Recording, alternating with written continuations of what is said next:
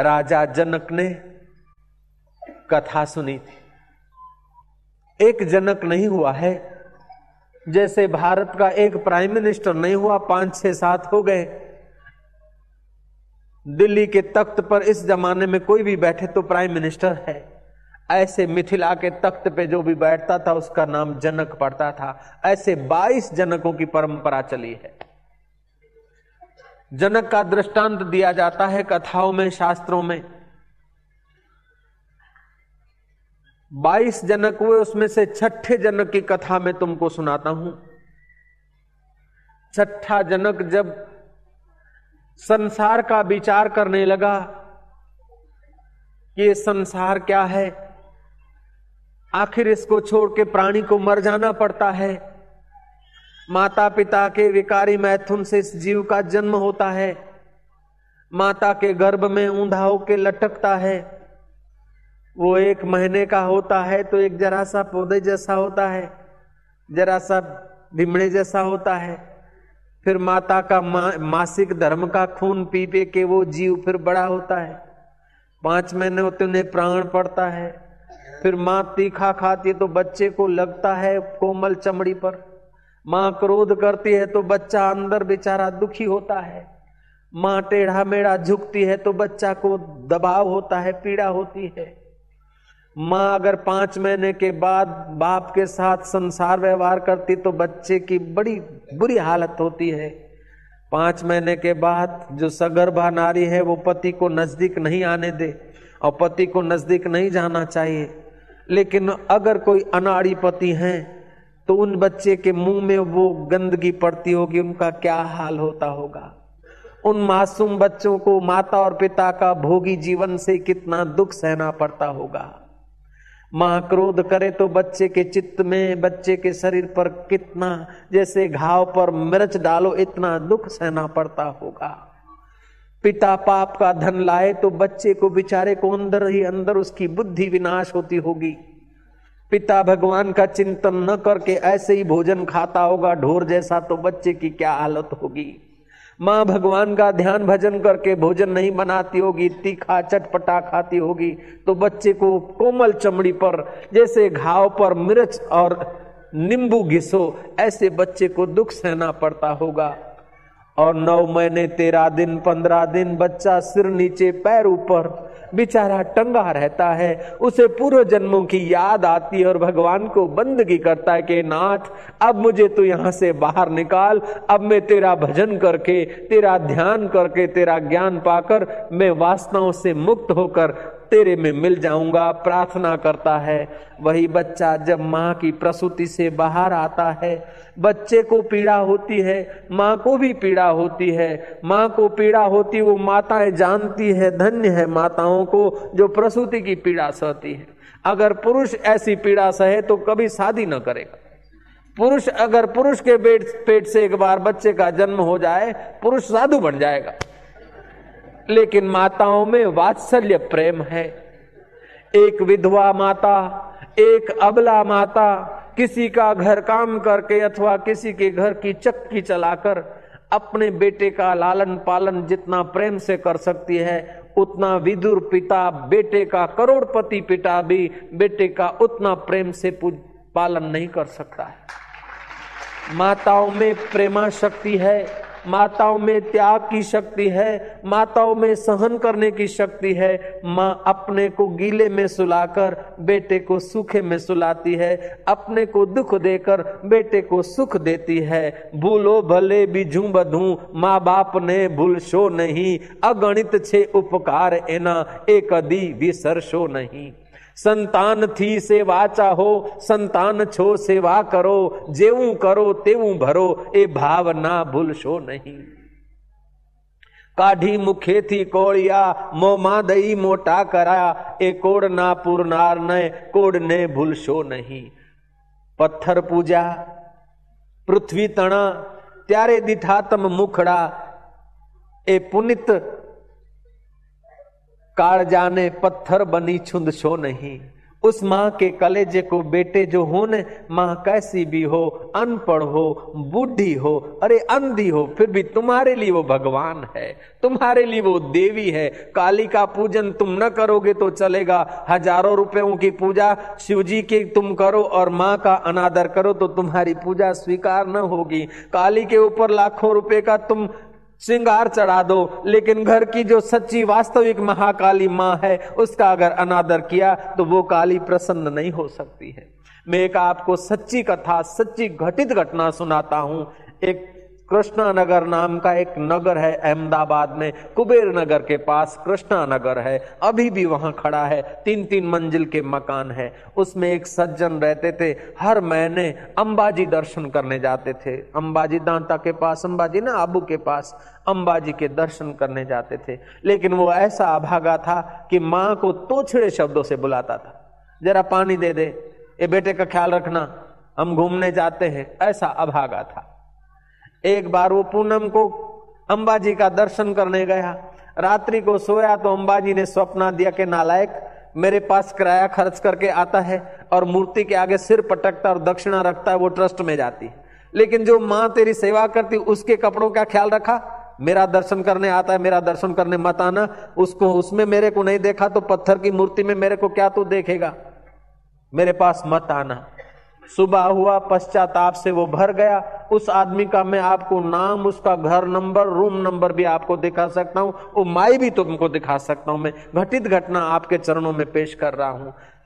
व्यासपीठ पर संत की जगह पर झूठ बोलने से पुण्य नाश होता है। झूठ क्यों बोलूंगा, मुझे क्या तुमसे लेना है, क्या धोखा करना है। मैं ये सच्ची घटित घटना तुमको सुनाता हूँ, विश्वास करो तुम्हारी मर्जी की बात है, न करो तो तुम्हारी मर्जी की बात है। उस भैया को जरा मैं मैं था, लो फरलोक उसका छोटा सा लड़का ले गए ले गए और नर्मदा में, भरूच में, भरूच की पुल थी, वहां से बच्चे को गिरा दिया। उसका लड़का दस ग्यारह साल का था, मर गया। फिर लोफर पकड़े गए, पांच साल के उनको सजा आ गई, वो भी अखबार में आया और उनके सजा का रिकॉर्ड भी है। महाराज, फिर भी वो माँ का जो अपराध था अभी माफ नहीं हुआ। अंबाजी ने स्वप्न दिया, वो फिर गया अंबाजी के दर्शन करने को। अंबाजी का दर्शन करके लौट रहा था, किसी जीप वाले को कहा मेरे को बिठाओ बिठाओ, जगह नहीं थी, कैसे भी करके आगे की साइड में वो बैठ गया। थोड़ा सा अंबाजी से नजीक आया और उसने ब्रेक मारी, इसका हाथ छूट गया, उसी जीप के नीचे आके मर गया।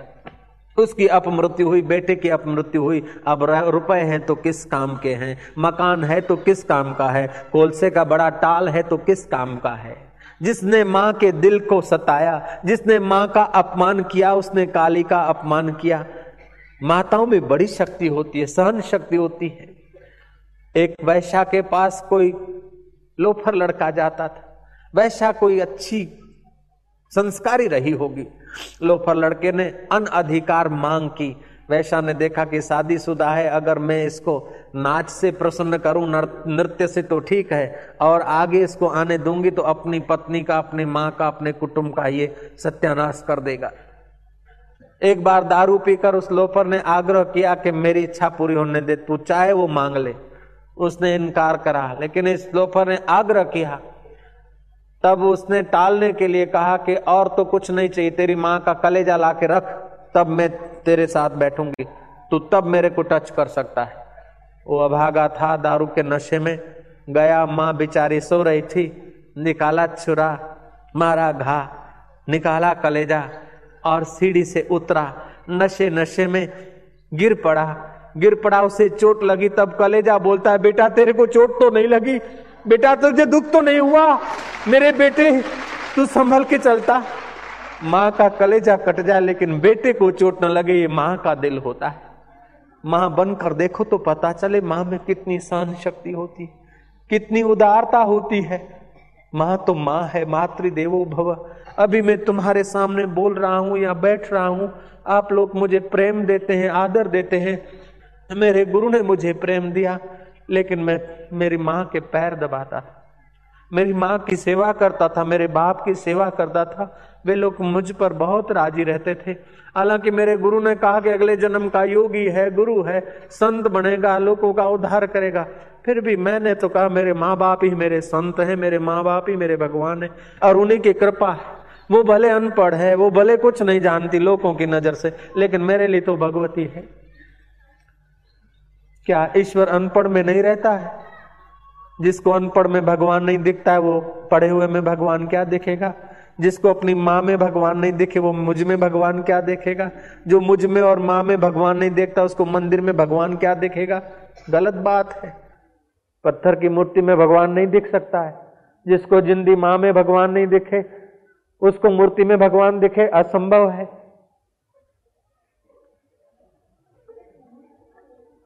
ओम ओम ओम ओम।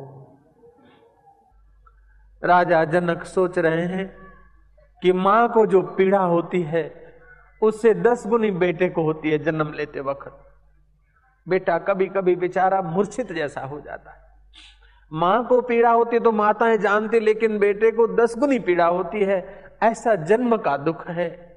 फिर पढ़े न पढ़े, न पास हो तो भी दुख है, पढ़े और पास हो जाए, एडमिशन न मिले तभी भी दुख है, पास हो गए नौकरी नहीं मिली तभी भी दुख है, नौकरी मिली लेकिन टंटा होता है तभी भी दुख है, शादी नहीं हुई तभी भी दुख है, बच्चे नहीं होते तभी भी दुख है और बच्चे हुए और वो भी लोफर होते तभी भी दुख है, लड़की पैदा हुई और फिर अच्छी विचार की नहीं हुई तभी भी माँ बाप को दुख है।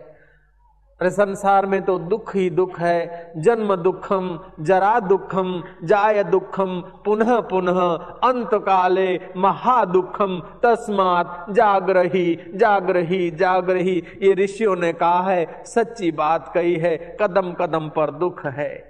बेटा पढ़ा लिखा लेकिन बेटे के साथ विचार नहीं बनते तो भी दुख है, विचार बनते हैं और बेटे को तकलीफ है तो भी दुख है, बेटे के बेटे भी अगर सुखी नहीं रहते तो दादा को तकलीफ है और फिर मौत सामने आती है बड़े में बड़ी तकलीफ लेकर, फिर न जाने किसके गर्भ में डाल देगी। ये भी तो तकलीफ ही तकलीफ है। संसार सुख लेने के लिए नहीं है, संसार तो सुख दुख से पार होने के लिए है। ऐसा कोई गुरु मिल जाए, ऐसा कोई संत मिल जाए, ऐसा कोई ज्ञानवान मिल जाए कि मुझे आत्मा परमात्मा का दर्शन करा दे, इस प्रकार की इच्छा से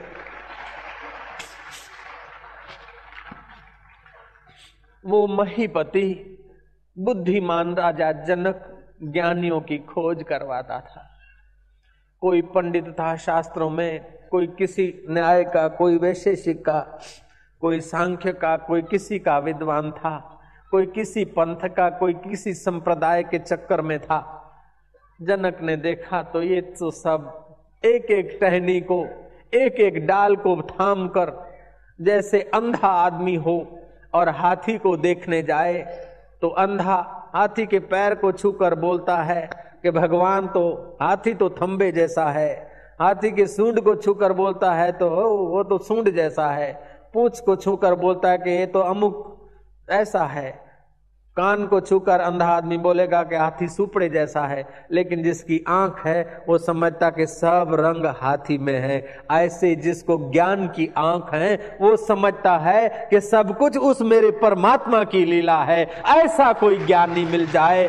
सब कुछ नाम रूप का आधार ईश्वर है, पर ब्रह्म है। ईश्वर अंश जीव अविनाशी, ये जीव अविनाशी है, जीव सनातन है। तुम जैनी नहीं हो, जैनी तो आज जन्मे और कल मरेंगे, लेकिन तुम जैनी में भी सनातन हो। तुम गुजराती नहीं हो, तुम पंजाबी नहीं हो, तुम मारवाड़ी नहीं हो। मारवाड़ी तुम्हारा शरीर है भैया, जैनी तुम्हारा शरीर है, गुजराती तुम्हारा शरीर है, हिंदी तुम्हारा शरीर है, लेकिन तुम तो सनातन आत्मा हो, तुम तो सनातन तत्व हो। ऐसा वेद कहता है, शास्त्र कहते हैं, महापुरुष कहते हैं, ज्ञानवान कहते हैं, और मैं भी वही बात तुमको कह रहा हूं। भले बाहर से मान लो मैं जैनी हूं, लेकिन अंदर से मानना तुम सनातन हो, तुम्हारी कभी मौत नहीं होती। तुम इतने महान हो मेरे भैया, तुम केवल जैनी नहीं हो, जैनी जिसके आधार से टिका है वो तुम्हारा आत्मा तुम हो। शरीर तो शमशान में चला जाएगा, जिसको जैनी बोलते हैं उसका भी शरीर शमशान में जाएगा, जिसको गुजराती बोलते हैं उसका भी शरीर तो शमशान में जाएगा। अगर शरीर से तुम जैनी हो, शरीर से तुम गुजराती हो, शरीर से तुम मारवाड़ी हो, शरीर से तुम रामस्नेही हो, शरीर से तुम कबीरपंथी हो, तो ये थोड़े दिन की बात है। लेकिन आत्मा से तुम सनातन हो, तुम्हारा आत्मा सनातन है। तुम्हारा आत्मा दो साल, दस साल, पचास साल, हजार साल वाला नहीं है। राम नहीं थे तभी भी तुम थे, कृष्ण थे तभी तुम थे, बुद्ध थे तभी तुम थे, महावीर थे तभी तुम थे, और महावीर प्रकट नहीं हुए थे उसके पहले भी तुम्हारा आत्मा तो था, उसी का नाम सनातन है। ये सनातन सत्य आपको स्वीकार करना पड़ेगा, क्यों कि सत्य सत्य होता है।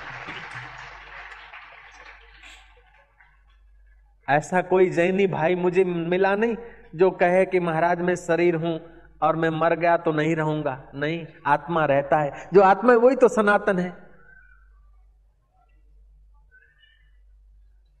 खैर, जनक उस संत की तलाश में थे जो पंथवाड़ा संप्रदाय के चक्कर से ऊपर का हो, जो सनातन सत्य की खबर दे दे, जो सब में बसा हुआ परमात्मा का दर्शन करा दे। ऐसा कोई समर्थ गुरु मिल जाए। आदमी लगा रखे थे। राजा भर्तृहरि ने समर्थ गुरु को खोजने के लिए राजपाट छोड़ दिया था और गोरखनाथ के चरणों में पहुंचे। और जब गोरखनाथ की कृपा हुई तब राजा भर्तृहरि ने लेखनी उठाई है, जब स्वच्छ सत्संग कीनो तभी कछु कछु चिन्यो। जब शुद्ध सत्संग मिला, कथा कहानी वार्ताएं सब ठीक है, ये इतिहास है। इतिहास के पीछे जो सत्य है वो समझाने वाला कोई शुकदेव मिल जाए, कोई कबीर मिल जाए, कोई शंकराचार्य मिल जाए, कोई अष्टावक्र मिल जाए, कोई याज्ञवल्क्य मिल जाए। मिल गए ऐसे गोरखनाथ जी। तब राजा भर्तृहरि ने वैराग्य शतक में लिखा, अनुवाद की भाषा बोलता हूं, जब स्वच्छ सत्संग कीनो तभी कछु कछु चिन्यो, मूढ़ जान्यो आपको, हर्यो भरम ताप को। मैं बड़ा चक्रवर्ती सम्राट हूं, ये मेरे अंदर में भूत था। मैं चार वेदों का जानने वाला हूं, विद्वान हूं, भाट चारण मेरी जयघोष करते, मैं बड़ा आदमी हूं। ये मेरी बेवकूफी थी, ये मेरा भ्रम था। अब स्वच्छ सत्संग हुआ तब कुछ कुछ जाना। क्या जाना कि मैं मूढ़ था, और मूढ़ था तभी अपने को बड़ा मान रहा था। अभी पता चला कि बड़ा मैं कैसे बड़ा हूं, आत्मा ही है वो बड़ा, और मैं आत्मा हूं, मैं भर्तृहरि नहीं, मैं आत्मा हूं और मैं सनातन हूं। अब मुझे पता चला है। तो जनक राजा ने अष्टावक्र की कथा सुनी। अष्टावक्र की कथा सुनते सुनते जनक को साक्षात्कार हुआ है।